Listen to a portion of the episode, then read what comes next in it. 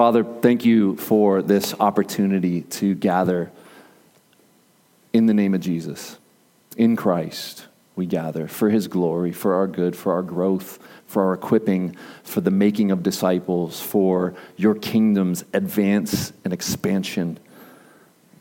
Father, these are weighty realities, and this text, this Ephesians 3 text, is a weighty text dealing with the ultimate reality. I pray, please, that you would help us to pay attention. We pray against the enemy, his works, his effects, his plans, his schemes. Um, we ask that, Holy Spirit, you would take over now. And even this atmosphere, even this presence, Holy Spirit, we ask that you would come and be near us, help us, change us, transform us. May we not be conformed to the world, but be transformed by the renewing of our minds. Help us, please, we pray. In Jesus' name, amen. Amen. All right, let's, let's jump in.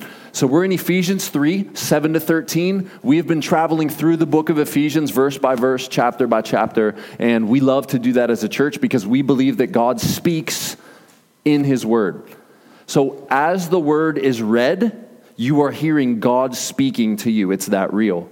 As the word of God is properly explained, text in context, you are hearing God's word to you. This is weighty, this is real. We need God to speak to us. We don't figure him out. We don't stumble upon him. Rather, he comes and reveals himself to us. He reaches down for us. And this is what's happening right now. God is revealing himself to us. This is weighty. This is important.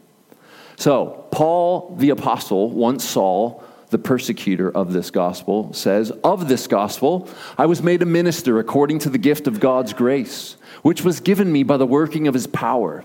To me, though I am the very least of all the saints, this grace was given me to preach to the Gentiles the unsearchable riches of Christ, and to bring to light for everyone what is the plan of the mystery hidden for ages in, could be translated by God, who created all things so that through the church the manifold wisdom of God might be now might now be made known to the rulers and authorities in the heavenly places.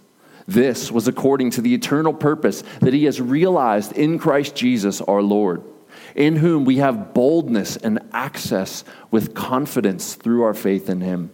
So I ask you not to lose heart over what I am suffering for you, which is your glory. We're going to first look at verses 7 and 8. And remember, this is connected to verses 1 to 6. Okay, so don't, don't forget that we're following a letter, we're following a trajectory. Only later, after the letter was written, was there verses and chapters added to help us with referencing. Okay, so this is one continuous flow in thought. And Paul has gone from our riches in Christ before the foundation of the world the gospel and our sealing by the Holy Spirit. The Holy Spirit seals Christians uh, until the day of redemption. He's our down payment of our guaranteed inheritance. Paul talked about salvation in chapter 2, 1 through about 10. And then he gets into God's purpose in taking Jew and Gentile, breaking down all barriers that would divide us, and rather, he is unifying us. This theme of unity in Christ is still happening in chapter 3. And so last week we talked about unity in Christ. This week we will continue to talk about our unity in Christ. Gospel is good news. Good news is not a message about what you must do, rather, it's a message about what God has already done. It's news, it's not a to do list. Let's not forget that. The gospel is not you must do A, B, D, C, D. No, it's God has done all and we must tell others that there is a way to be right with God, and it has nothing to do with you doing anything. It's God has made a way by Himself. We simply turn to Him from our sin to Him. It's, it's news. Okay, so gospel means good news. Let's not get it twisted. And Paul says, Of this good news, I was made a minister. I, I was made a proclaimer. I was made a deliverer. I was a sent one. That's what apostle means according to the gift of God's grace. Now, Paul himself sees his being sent by Jesus himself as a gift. So that means, listen, the ministries that you have, Every Christian is a minister. We say this all the time. I want you to memorize it. I will say it again. Oftentimes, churches exist like this there's a few pastors, there's a few leaders, and everybody thinks of them as doing all the ministry for everybody else.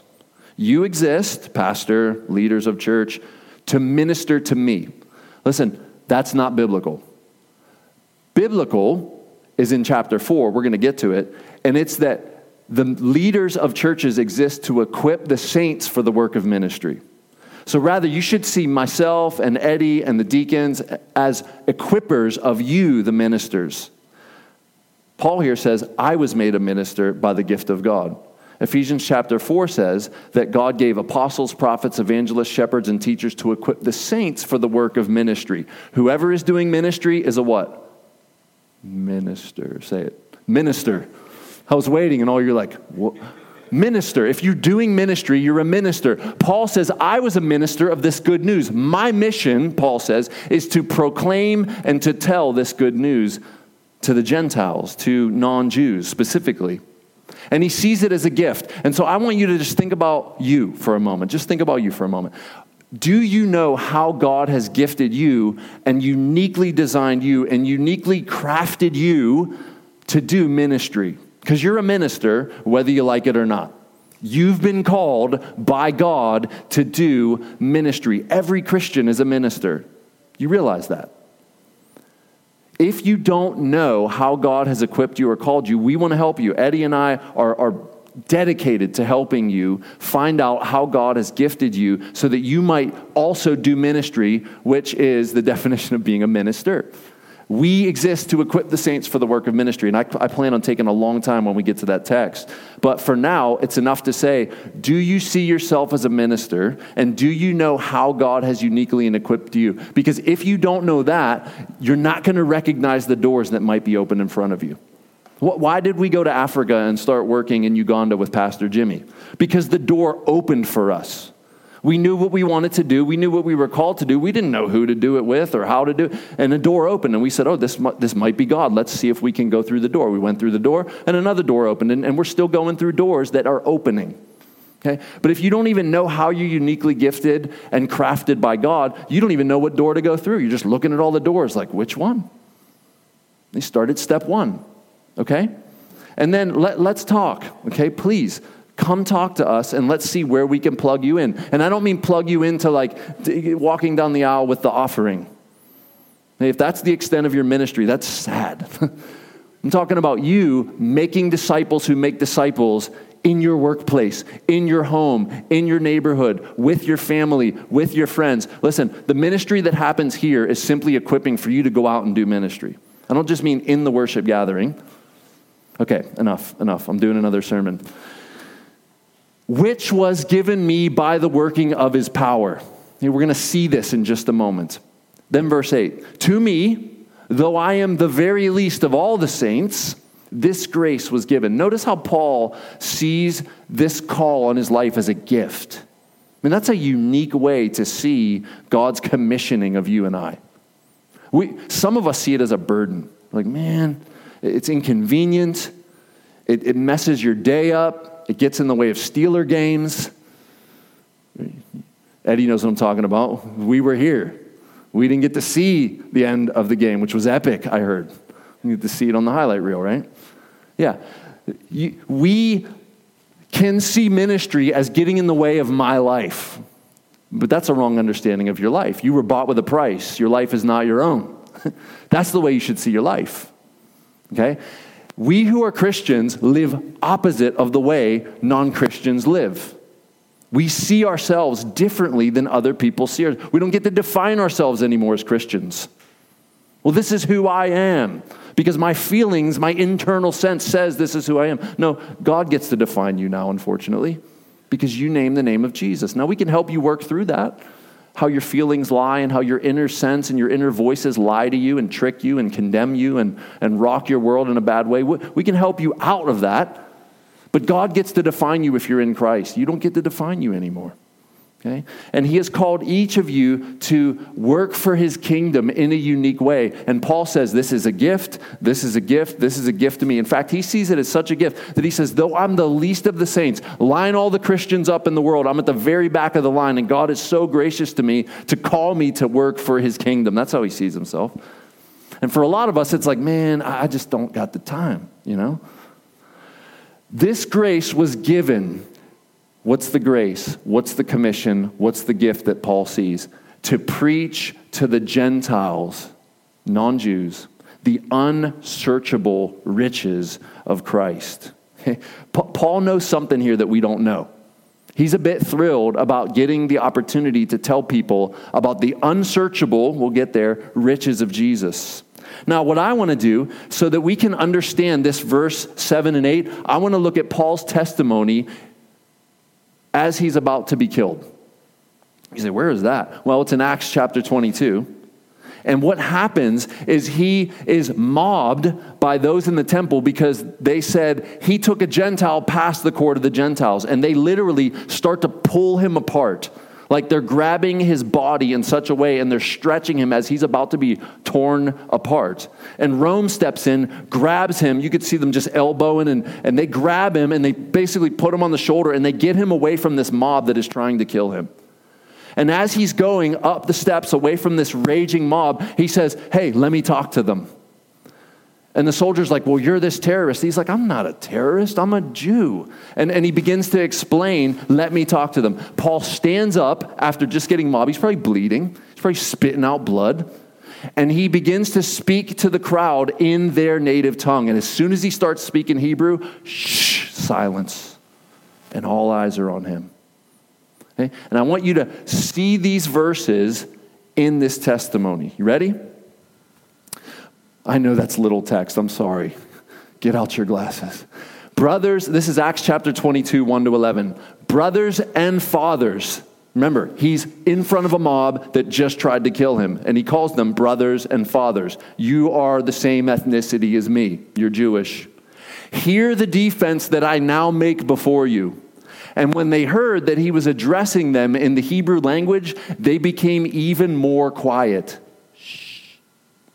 and said, and he said, I am a Jew, born in Tarsus in Cilicia, brought up in this city, educated at the feet of Gamaliel according to the strict manner of the law of our fathers, being zealous for God as all of you are this day. He's like, I get what you're doing trying to kill me. I was you, I was in your shoes. In fact, I was brought up in the strictest discipline of our law. He was a Pharisee. I persecuted this way to the death. The way is Christianity, what we know as Christianity. Binding and delivering to prison both men and women, as the high priest and the whole council of elders can bear me witness. From them I received letters to the brothers, and I journeyed toward Damascus to take also who were there and bring them in bonds to Jerusalem to be punished. So imagine this. He's like, I can prove it. Ask those guys standing right there.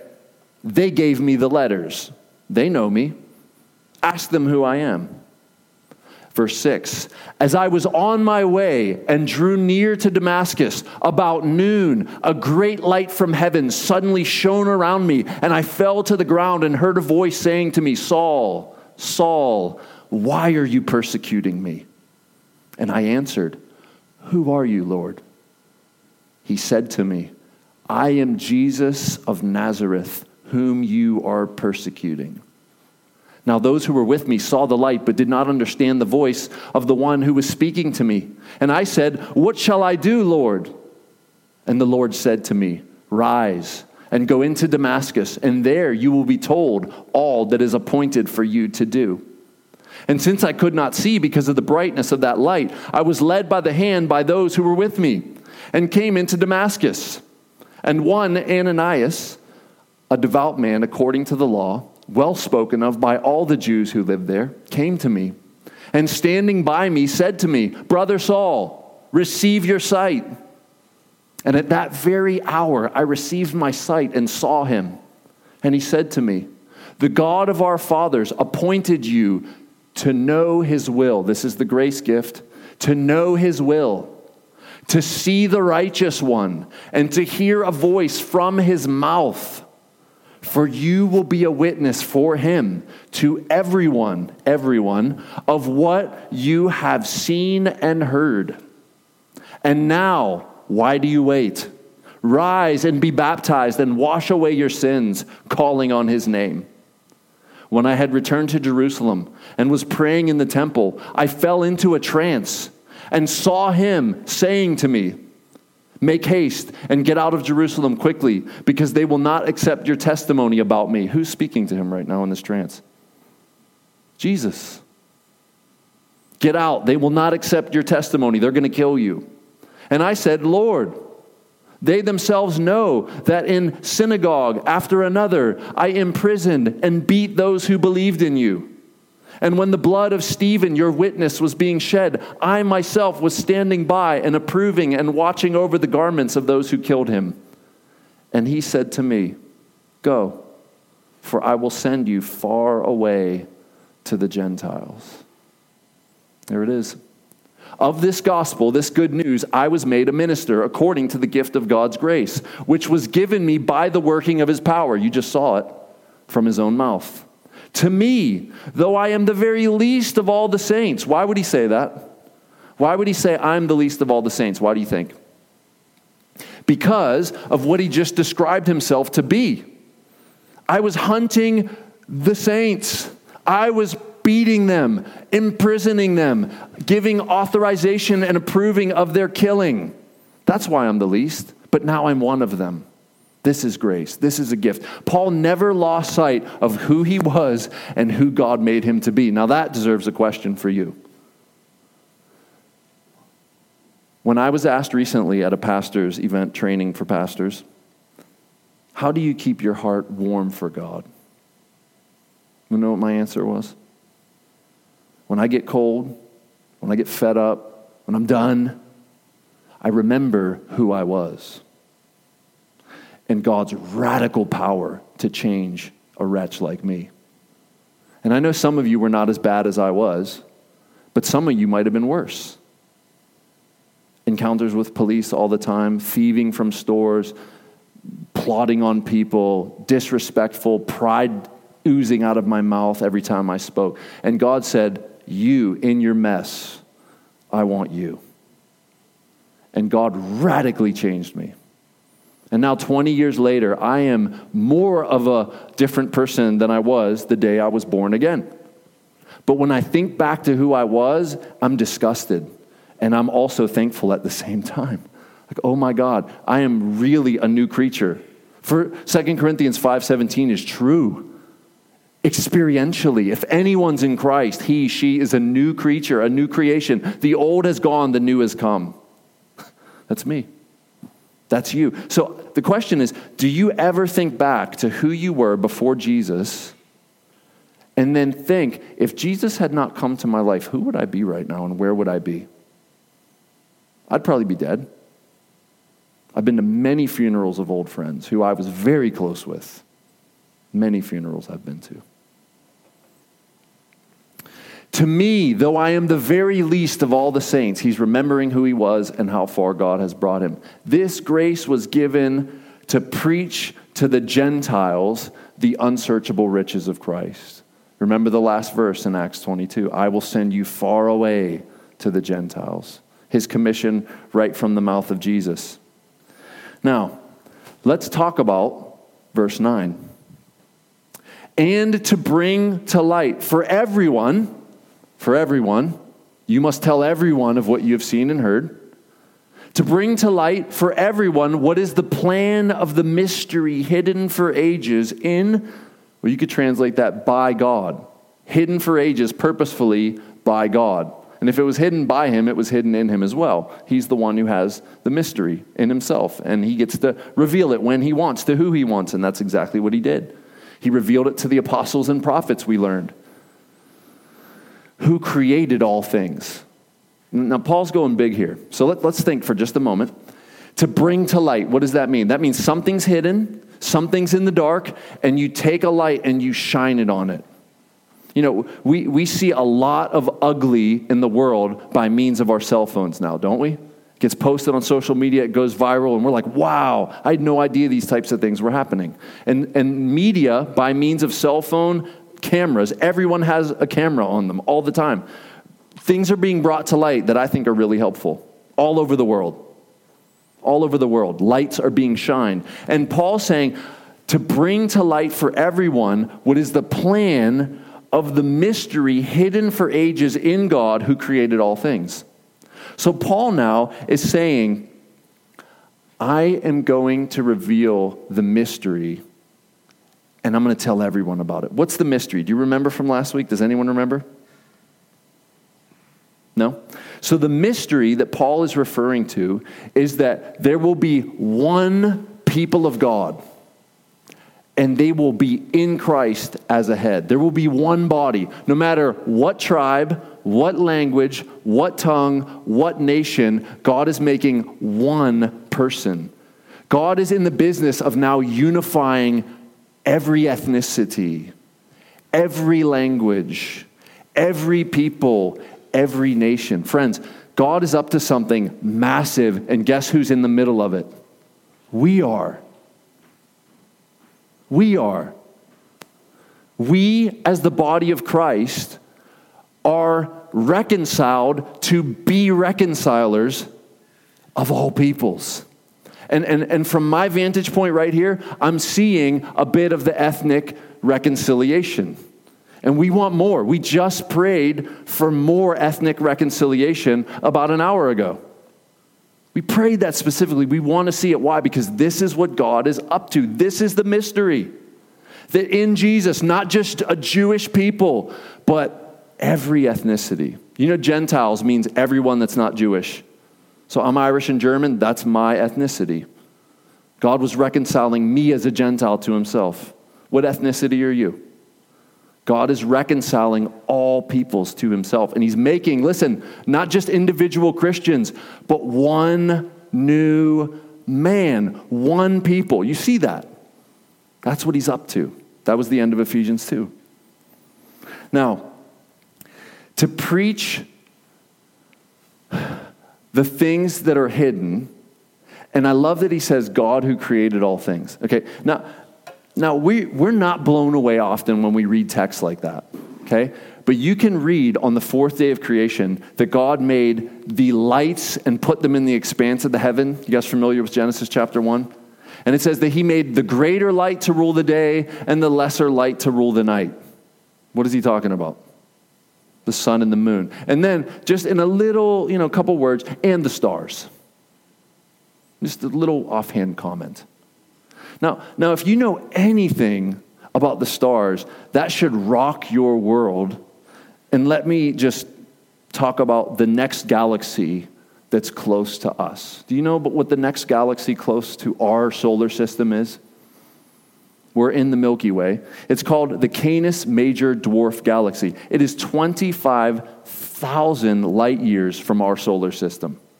25,000 light years from, uh, what does that mean? Light travels 186,000 miles a second. A second.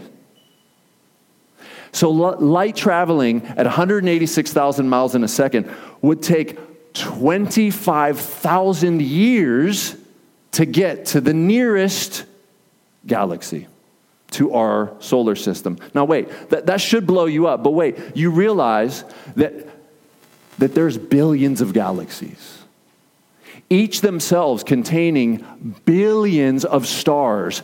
Our, st- our star is a yellow dwarf star, a little one. And yet, without it, we're done. We're, we're, just, we're, just, we're gone. If the sun goes out, existence on earth goes out. And what's being said here is that God created all things, and yet, what is God up to in our little place in the universe. He's up to making something new. What? One new, if you will, ethnicity. Christian. Whoa, that was interesting. Think about this God is making a Christian ethnicity, if you will. One new man, one new body, one new people. Now, that doesn't erase our distinctions, but it is interesting that in Galatians, Paul says there's neither slave nor free, male nor female, Jew, Gentile, for we're all one in Christ. Now, that verse doesn't say there are no more male female distinctions. There are no uh, you know, ethnic distinctions. There are. But what he's saying is those no longer are the dividing line for us. We're rather now unified in Christ more than we're divided by anything else. You realize that. God is making one new Christianity, one new people. I love this. This is big. And let's go here.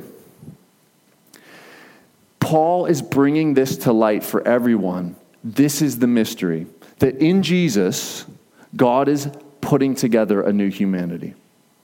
And that there are no, listen, friends, there are no dividing lines that should keep us apart anymore. All dividing lines that we erect are more demonic than they are Christian. You realize that? Satan is in the business of conquering and dividing us.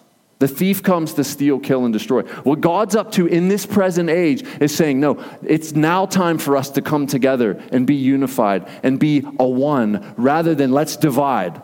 Now, listen, you flip on the news, we don't see much unity, do we? No. You go on social media, yours even, with all your Christian friends. Do I need to go on yours and inspect it for about two years? Would I be happy? I don't do that, by the way, but I just wonder. Uh, are you more of a reconciler or a divider? Are you working more for the kingdom of Satan or the kingdom of God? I wonder. You see, God is up to something massive in our culture, and I wonder if we're opposing God without even realizing it. I wonder. I hope not.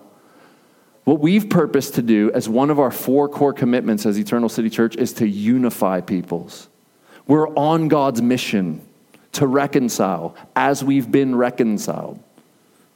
So, so we could say it like this racial reconciliation, ethnic reconciliation is God's direct implication of the gospel. It's, it's what comes right out of it immediately. What do, you, what do you mean, Chris? As you're reconciled to God, you are, whether you like it or not, reconciled to all other believers. You're one with them. Whether you like it or not, it's a reality. And as Eddie said a couple weeks ago, now we need to become what we are one, reconciled. We need to work out and practice what we are spiritually. And listen, what do you think heaven's going to be like? Heaven is going to be like every tribe, every tongue, every language, every nation together. Why not, why not have a little taste of that now? And I'm thankful that we are having a little taste of that now. How much more could we have? How much more could we have? That's what we're praying towards. Now, the unsearchable riches of Christ here at the end of verse 8 is this. You need to think about this. Okay? In Jesus are hidden all the treasures of wisdom, understanding, knowledge, and power. How are we going to get this done practically? Jesus. He is the power behind this great mission of God, this mystery that's revealed now. He, he is how we do this. And so here's what I'm saying Is your identity, what defines you, is it Jesus or is it something else very much smaller? So, what I mean is this what normally divides us in America is race or ethnicity, our economic status, our culture and subcultures, where we live by zip code, our political views, the music preference, and on and on and on I could go. And we get all these divisions, all these opinions. Rather, God is, is up to something way bigger. He's saying, no, those are all really small. And what I'm inviting you into is something much bigger. I get to define you now. You're in Christ, you're citizens of heaven. Your Americanness, all of us in here, is now trumped by your citizen of heavenness. That's beautiful. Now, that's not to say we become anti American, anti our ethnicity, anti our zip code, anti our culture, and so on. I'm not saying that.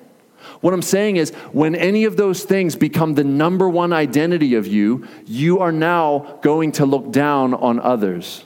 It's inevitable. If your maleness defines you, if your femaleness defines you, this is who I am. If your sexuality defines you, this is who I am. Now, if you're a Christian, you're in Christ first. All the other things define you two, three, four, five, six, seven, eight, nine, ten, down the list. Are we, are we together on that? Okay, that's how we're going to do this. Is that we have to see ourselves as in Christ first. And that is the unifier. That's it. And this great mystery is being heralded to the demonic realm as a sign of their destruction. I love this. Let's look at it. So that, let's, let's, what, so that what? And to bring to light for everyone what is the plan of the mystery hidden for ages in and by God who created all things. Remember, God's creating something new, one new man so that, now this is why God is doing it.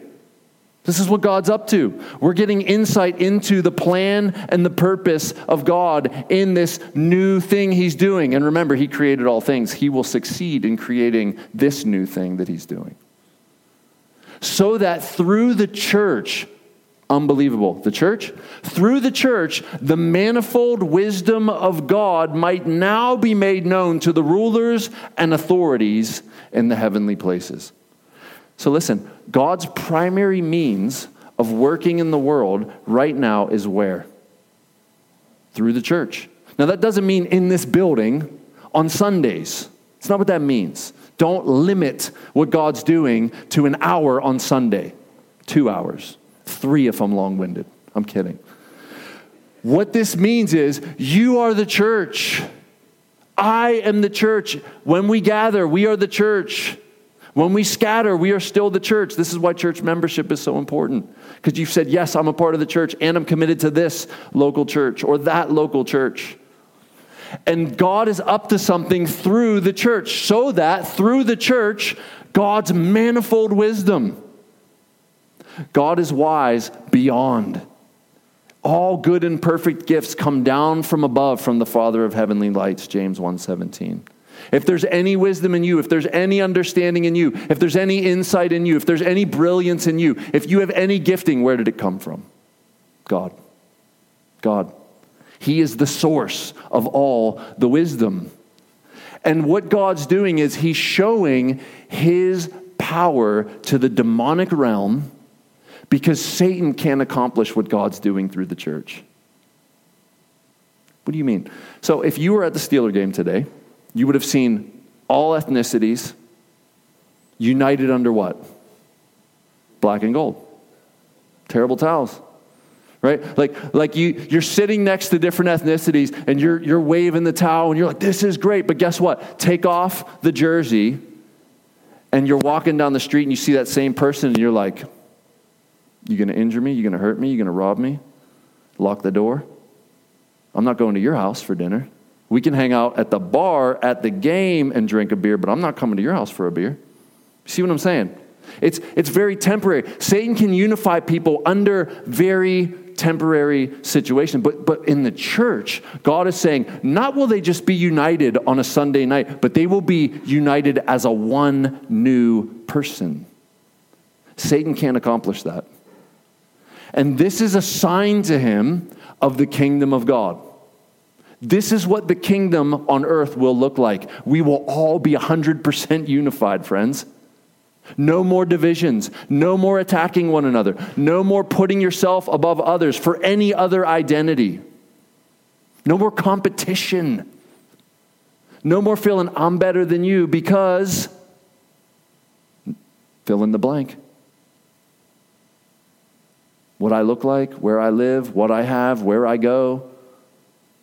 None of that anymore.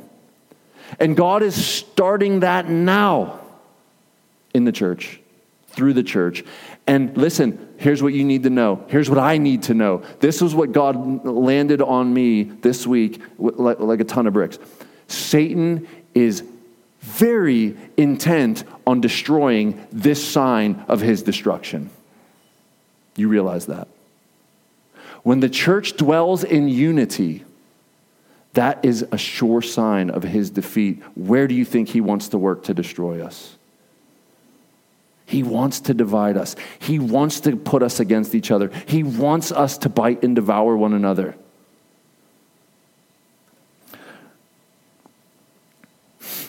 Dr. Russell Moore is the president of the Ethics and Religious Liberty Commission of the Southern Baptist, the ERLC.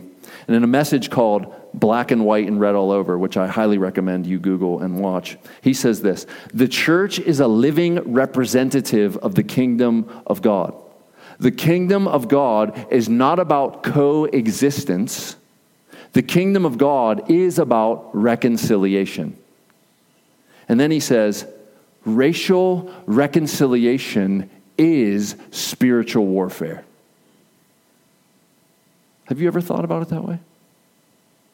Why? Because when we are reconciled to one another, it's a sure sign that Jesus is in control here. That's the kingdom of God. Jesus is ruling here. That's the kingdom of God. Wherever the king is, wherever he's ruling, there you have the kingdom. When Jesus was casting out Satan, he said, If I cast out devils, demons, Satan by the finger of God, then what? Then the kingdom of God is among you. It's upon you. It's here. And friends, when we see reconciliation happening through the church, unbelievable, through the church, the kingdom of heaven is upon us. Do you see that? And Satan hates it. So listen, it, it's so helpful for me to think okay, this is why we have so many problems in the church. Because we have a great, powerful enemy that is hell bent on destroying us and especially destroying our unity. God does not want the gospel to be seen, lived out, or heard, proclaimed. And when the church is proclaiming the gospel, we're a big threat. When the church is living out the implications of the gospel, reconciled and in unity, guess what? He is upset. And he will do whatever he can with all his might to destroy us. Why? You have to remember, it's a sign of his destruction. He hates looking at it. He hates to see us unified because that means he's done, he's finished, he can't win, he's powerless. Spiritual warfare. The church, one people, though many people, is itself a sign to the demonic authorities in the heavenly places of God's manifold wisdom and his kingdom reign. That's what this is saying. I love it. Verse 11 this was according to the eternal purpose that he has realized in Christ Jesus our Lord. This is what God has been up to since eternity past. This was his plan all along. It's just that it took the coming of Jesus, his living, his dying, his resurrecting, his sending of the Holy Spirit to empower the apostles who were prophets to then proclaim the mystery. And here we are 2,000 years later, still proclaiming the mystery that in Christ all things find their purpose, reality, and head. That's what's happening here. Now, I, I want to talk very quickly, and I mean very quickly, about this heavenly places, the rulers and authorities in heavenly places. We'll get here in great detail in chapter 6, but I just want to visit this really quickly. Finally, be strong in the Lord and in the strength of his might. Put on the armor of God, that you may be able to stand against the schemes of the devil. For we do not wrestle against flesh and blood. We do not wrestle against flesh and blood. Yet you would think from the outside looking in that all we wrestle with is flesh and blood.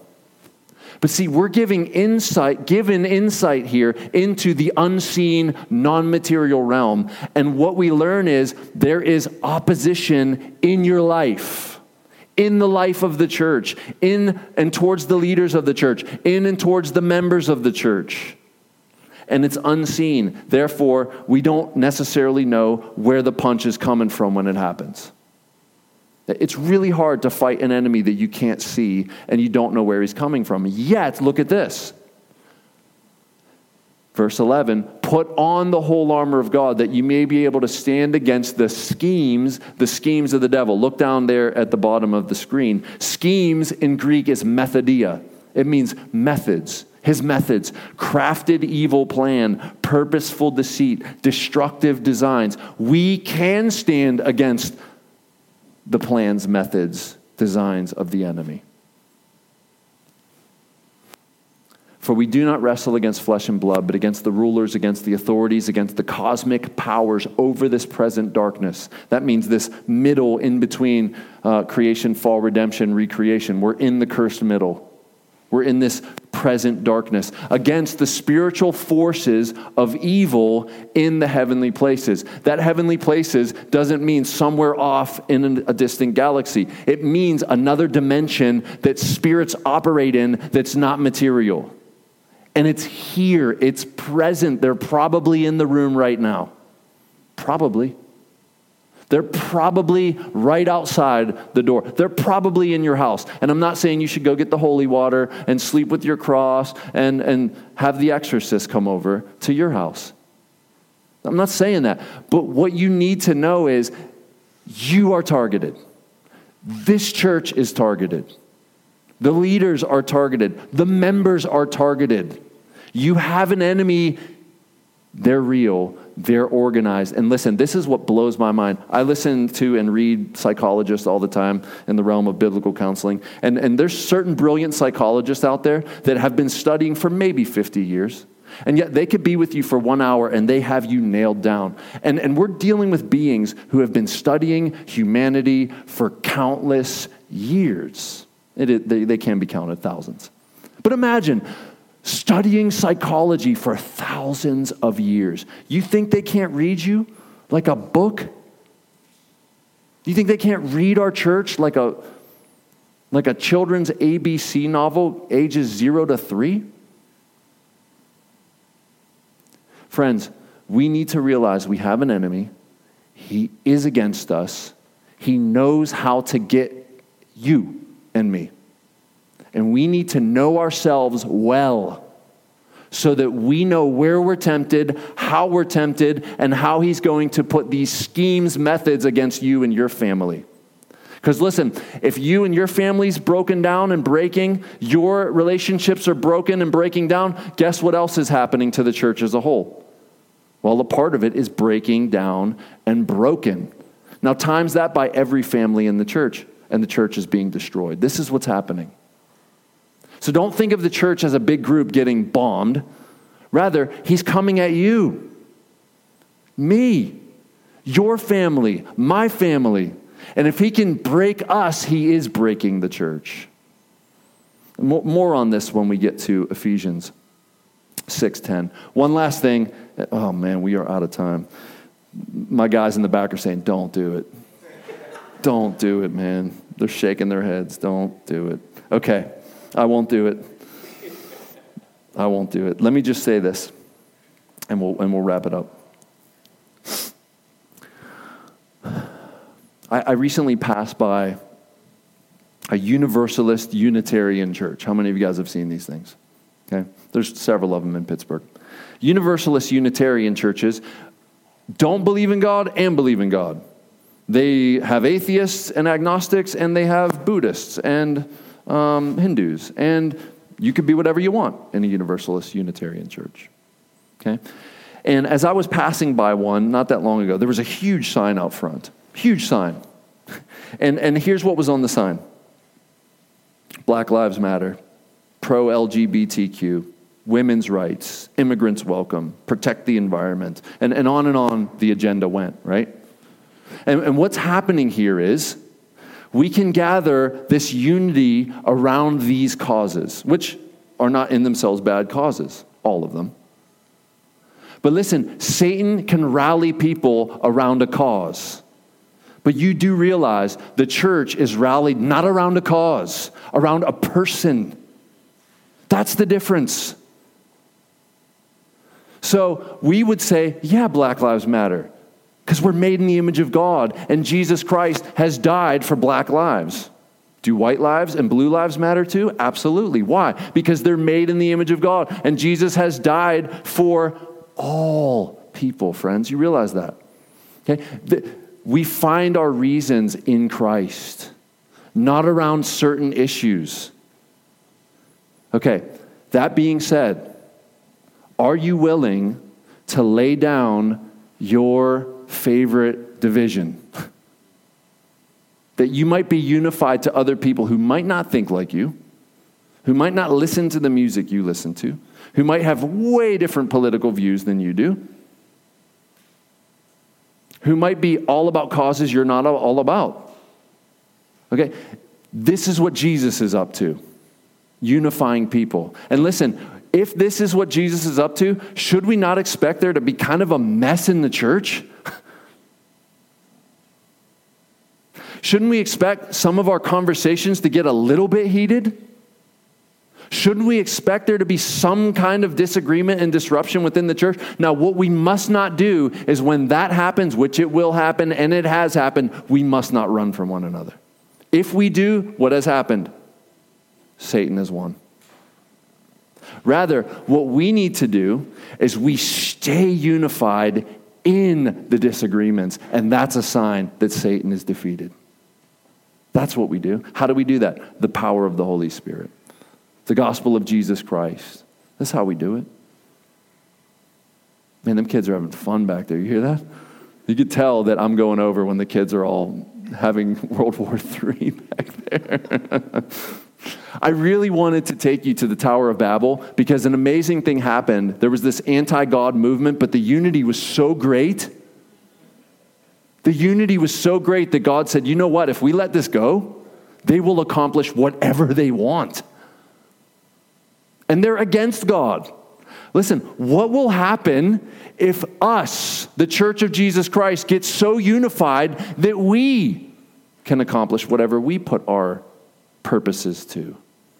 And our purpose is the salvation of the nations, that disciples make disciples, that God's kingdom come and his will be done. We have the agenda. Maybe the problems were not unified enough. Maybe. Friends, we desperately need to be about reconciliation with one another because that's what God's up to and expect there to be opposition because it's a sign of Satan's defeat. In whom we have boldness, access with confidence through our faith in him. So I ask you not to lose heart over what I am suffering for you, which is your glory. We have confident, bold access to the Father, which we're going to go to him right now in communion. And that's only through our faith in Jesus. So for some of you, tonight's the night you need to place your faith, your trust in Jesus and say, you know what, I'm done. I'm done living with me. I'm done with my sin. I'm done with my, my trap that I've lived in, my own cage. No, come out, come to Jesus. And we have access to the Father, the creator of all things, through Jesus. So Paul says to these Ephesians, I ask you not to lose heart. Don't be discouraged. Don't fret over what I'm suffering. What's he suffering? He's in prison as he's writing this. It's your glory. It's for you that I'm in here, literally because of his preaching the good news to the Gentiles, Paul is locked up in prison. Okay? We're going to celebrate what God has done in Christ. We celebrate here uh, at Eternal City the, the Lord's Supper every week. We do that because we believe that uh, Jesus' person and work is the center of the entire mission of God, it's the center of the Bible. And so we want to invite you, if you're a Christian tonight, to celebrate what Jesus has done, his body broken, his blood shed for you individually, but wait, to reconcile one new person. So listen, we're all participating in Jesus because we're all one body. And this church is a local expression of that oneness.